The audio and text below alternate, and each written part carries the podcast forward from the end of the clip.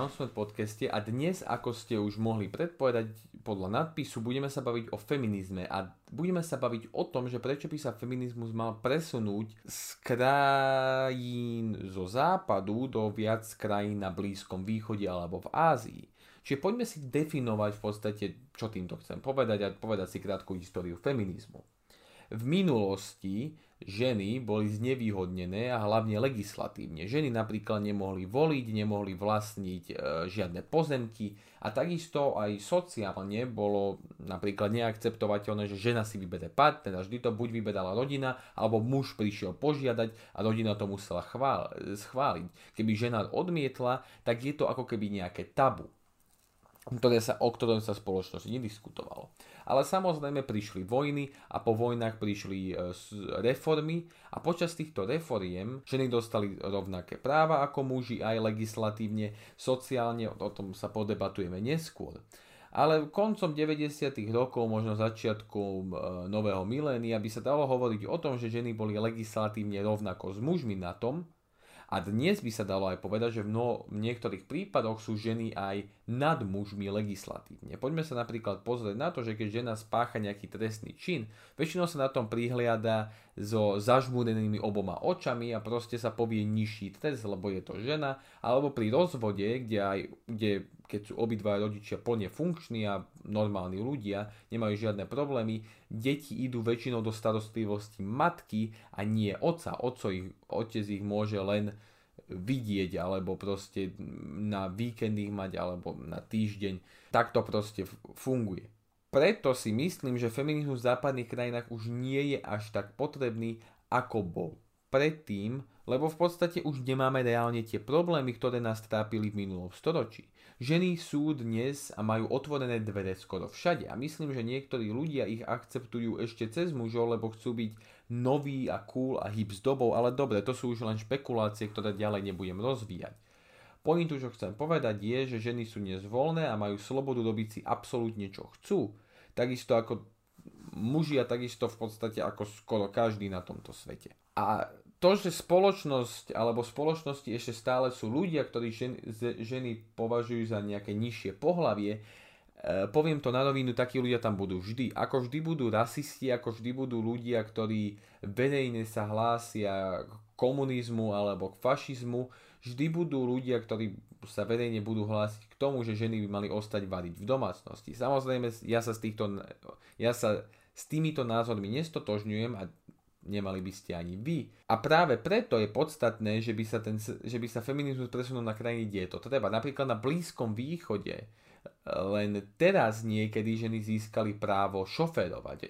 Nie teraz, ale nedávno, možno pred rokom. Preto by sa mali presunúť na Blízky východ, lebo u nás v Európe už takéto veci boli akceptovateľné už dávno a tam sa to práve teda spravilo, spravilo čiže tá zmena ide tam oveľa pomalšie. Ale poďme sa pozrieť na dva hlavné problémy celého feminizmu dnes. By som chcel dodať to, že nebudem sa rozprávať o verejných alebo o organizáciách, ktoré sú oficiálne. Lebo je veľa organizácií, ktoré sú oficiálne pre ženy, ktoré majú misie po celom svete a bola by podľa mňa nespravodlivosť, keby som rozprával keby som do tej celej debaty zahrnul aj ich, keď oni v podstate robia presne to, čo si myslím, že by mali všetci robiť.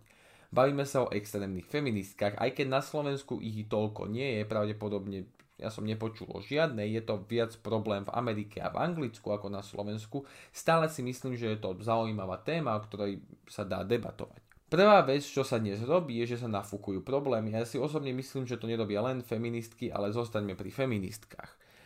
Ako som už vysvetlil, problém nie je v legislatíve. Legislatíva je dobre nastavená. Problém je v spoločnosti, ak vôbec nejaký problém je. Určite ste počuli, ak sledujete svetové správy, že v Amerike herci alebo hudobníci strácajú za takéto obvinenia, že proste mali nejaký sexuálny styk s ženou a ona si to neželala. Strácajú za to kariéry, kariéry, lebo štúdia sa s nimi nechcú stotožňovať, lebo je to v podstate človek, ktorý ktorý nejak ohrozil ženu, aj keď to nie je dokázané.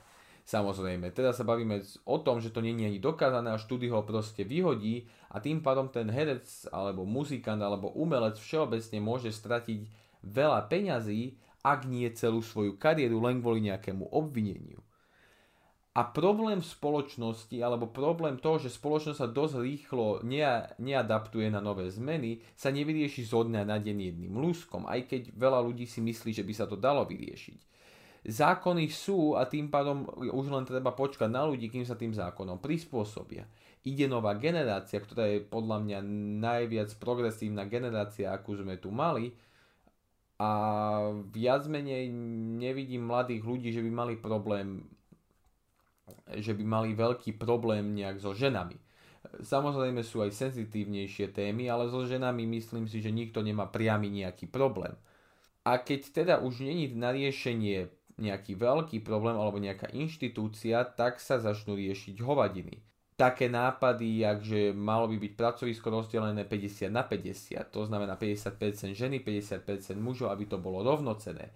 Takisto bol náraz tých extra plus obéznych modeliek, ktoré samozrejme na Slovensku ich nevidím, ale v Amerike je to, je to normálna vec a používajú sa na reklamné kampane. Samozrejme, nemyslím si, že modelky by mali vyzerať ako chrty, ale nemôžeme proste iba to otočiť a ísť na presne druhú stranu spektra a povedať, že to je teraz dobre, lebo rebelujeme týmito telami proti, e, proti veľkým korporáciám. Veľké korporácie sú veľmi zaujímavé v tom, že ich jediná motivácia sú peniaze, nič iné ich nezaujíma. Čo zarába peniaze, to spropagujú a to budú ďalej robiť. Keď nejaká korporácia by vyvesila nejakú reklamu s plus modelkou, ktorá má nadváhu, neznamená to, že táto korporácia to naozaj podporuje, len chcú peniaze a vedia, že ich nejaký trh takéto veci podporuje. Im je v podstate jedno, kto je na tom plagáte, ak ten plagát predá ten produkt. Troška sme odbočili od témy, ale čo som ešte chcel povedať je, že niekedy aj z týchto radikálnych strán príde normálna kritika na spoločnosť a potom je strašne škoda, že sa to stratí v tom v tom mori hovadín a ľudia si myslia, že aj to je len ďalšia hovadina, hoďte to do toho istého vreca. Napríklad v Amerike bola hádka, a ešte tuším aj stále je, za tzv. rúžovú daň, čo znamenalo, že na kozmetických produktoch pre ženy boli vyššie ceny ako na kozmetických produktoch pre mužov, aj keď to bolo na rovnaký účel. Napríklad videli to na žiletkách. Žiletky pre ženy stali viac ako žiletky pre mužov. A pritom tá, a to boli tie jednodázové, hej, čiže tá žiletka v podstate plnila ten istý, tú istú vec, len bola rúžová a tým pádom stala viac, lebo korporácie zistili, že ženy sú ochotné minúť viac peňazí na svoju krásu.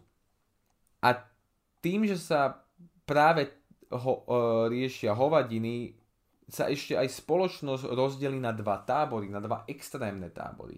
Jeden tento tábor v podstate podporoval feministky o čo tu boli, a tým pádom zostáva s nimi a moc to nerieši. A potom je ten druhý tábor, ktorý, je, ktorý sa radikalizuje do takého klopka a do takej bubliny, že nechcú vidieť ani realitu. Feministka musí byť zlá. Všetko, čo príde od feministky, musí byť otrasné. A takáto je mentalita týchto ľudí. A títo ľudia sa nevyrobia sami. Vyrobí ich to, že, z, že tieto organizácie ich volajú všelijakými menami, označujú ich ako rasistov, označujú ich ako ľudí, ktorí majú podpriemerné IQ a títo ľudia sa potom cítia, že musia proti týmto organizáciám bojovať. Osobne si myslím, že takto presne Kotleba dostáva svoje preferencie. Kotleba ako prvý povedal, alebo začal riešiť problémy s rómskymi spoluobčanmi. Samozrejme riešenia, ktoré Kotleva ponúka sú úplne od veci, je to absolútna magorina, ale veľa ľudí práve iba v jeho vidí, že on sa za nás postaví, on je za naše práva a je úplne jedno, jak to vyrieši, ale nech idú preč. Veľa ľudí takto uvažuje. Viete, lebo my v Bratislave sa na tom zamyslíme, že ja, jak môžu ľudia byť rasistickí, ale keď bývate vedľa dediny, kde vám v podstate každý deň niekto kradne, alebo robí, robí tam niekto bordel, vedľa nejakej osady, dvakrát si rozmyslíte, že za koho budete v tých voľbách voliť. A popri týchto všetkých kauzách, ktoré sú, myslím, že Kotlebovi len tie preferencie stúpia. A je to vážny problém, ktorý by sa mal riešiť. A takto presne dopadnú aj tie feministky budú hučať, hučať, hučať a nakoniec čo sa z toho stane je, že vzostúpi opozícia a tá bude mať ešte viac hlasovia, keď začínala. A druhá vec, ktorá sa deje, keď už sa bavíme o opozícii, feministky v podstate nemajú opozíciu, nemajú inštitúciu, na ktorú by kričali. Každá revolúcia potrebuje nejakú inštitúciu, potrebuje niekoho, na koho sa dá ukázať prstom a povedať, že práve tento človek je problém, alebo táto skupina je problém. Feministky takú skupinu nemajú, lebo všetky problémy, ktoré mali predtým, sa vyriešili. A tým pádom sa stáva niečo veľmi komické, že aj tieto organizácie sa medzi sebou začnú hádať, tieto skupinky. Jedna skupinka hovorí niečo, druhá skupinka hovorí niečo, ale troška inač a začnú sa hádať, že kto je kto má najväčšiu pravdu. V podstate so sebou súhlasia, ale začnú sa hádať o detailoch. Je to presne tak isto, jak s náboženstvami. Každý si začal vysvetľovať Bibliu podľa seba a zrazu, čo máme? 350 čeliakých kultov a skupín, ktorí každá hovorí, že oni majú pravdu, lebo toto v tejto Biblii nejakom paragrafe napísal niekto a oni sa podľa toho riadia. To, takáto istá mentalita patrí pri feministkách, lebo nikto nevie, proti čomu majú reálne bojovať. Keby zajtra z, z popola vznikla nejaká inštitúcia, ktorá, ktorej jediné cieľ je utláčať ženy a zobrať im práva, tieto ženy sa stavím, že sa spoja do jednej veľkej skupiny a budú protestovať proti tej druhej skupine, lebo zrazu majú čistý nejaký podnet, niečo, čo môžu robiť. Na niekoho, na koho môžu ukázať, na niekoho, na koho môžu zvaliť vinu a to je dosť podstatné. Čiže aby som túto epizódu ukončil. Feminizmus vo svojom jadre nie je vôbec zlý nápad a myslím si, že každý racionálny a normálny človek mal by podporovať feminizmus nie v tej forme, v ktorej je dnes. To už je extrém. A ideme do extrému. To už nie je niečo, za ktorý by sa normálny človek mal hlásať. To je len banda ľudí, ktorí buď chcú oni sami mať z toho nejaký profit, že budú mať slávu, že budú mať nejaké peniaze, že budú nejaký idol, alebo proste až tak sú do tej ideológie vžití, že sú ochotní takto chodiť verejne a také hovadiny húčať. Feminizmus vo západných krajinách si osobne myslím skončil a len dnes žije v tieni, čo to kedysi bývalo. V západných krajinách také problémy nemáme a preto sa treba presunúť práve na Blízky východ alebo do Ázie. Tam by sa tieto feministické organizácie mali sústrediť najviac. Áno, ako som už spomenul, niektoré tam majú misie a obdivujem ich.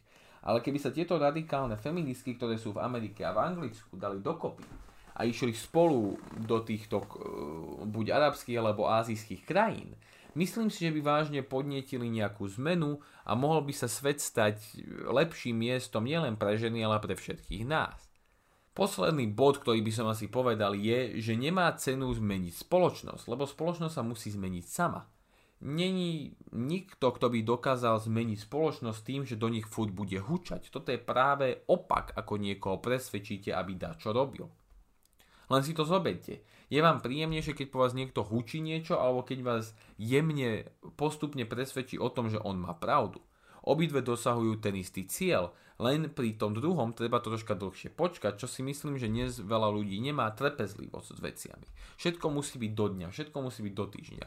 Nikto nechce čakať rok, dva, tri, kým príde nová generácia, ktorá je viac otvorená k zmene ako všetkému, ako bola predošlá generácia a tým pádom sa ten problém vyrieši automaticky bez toho, aby sa do toho niekto musel ešte externe zapájať.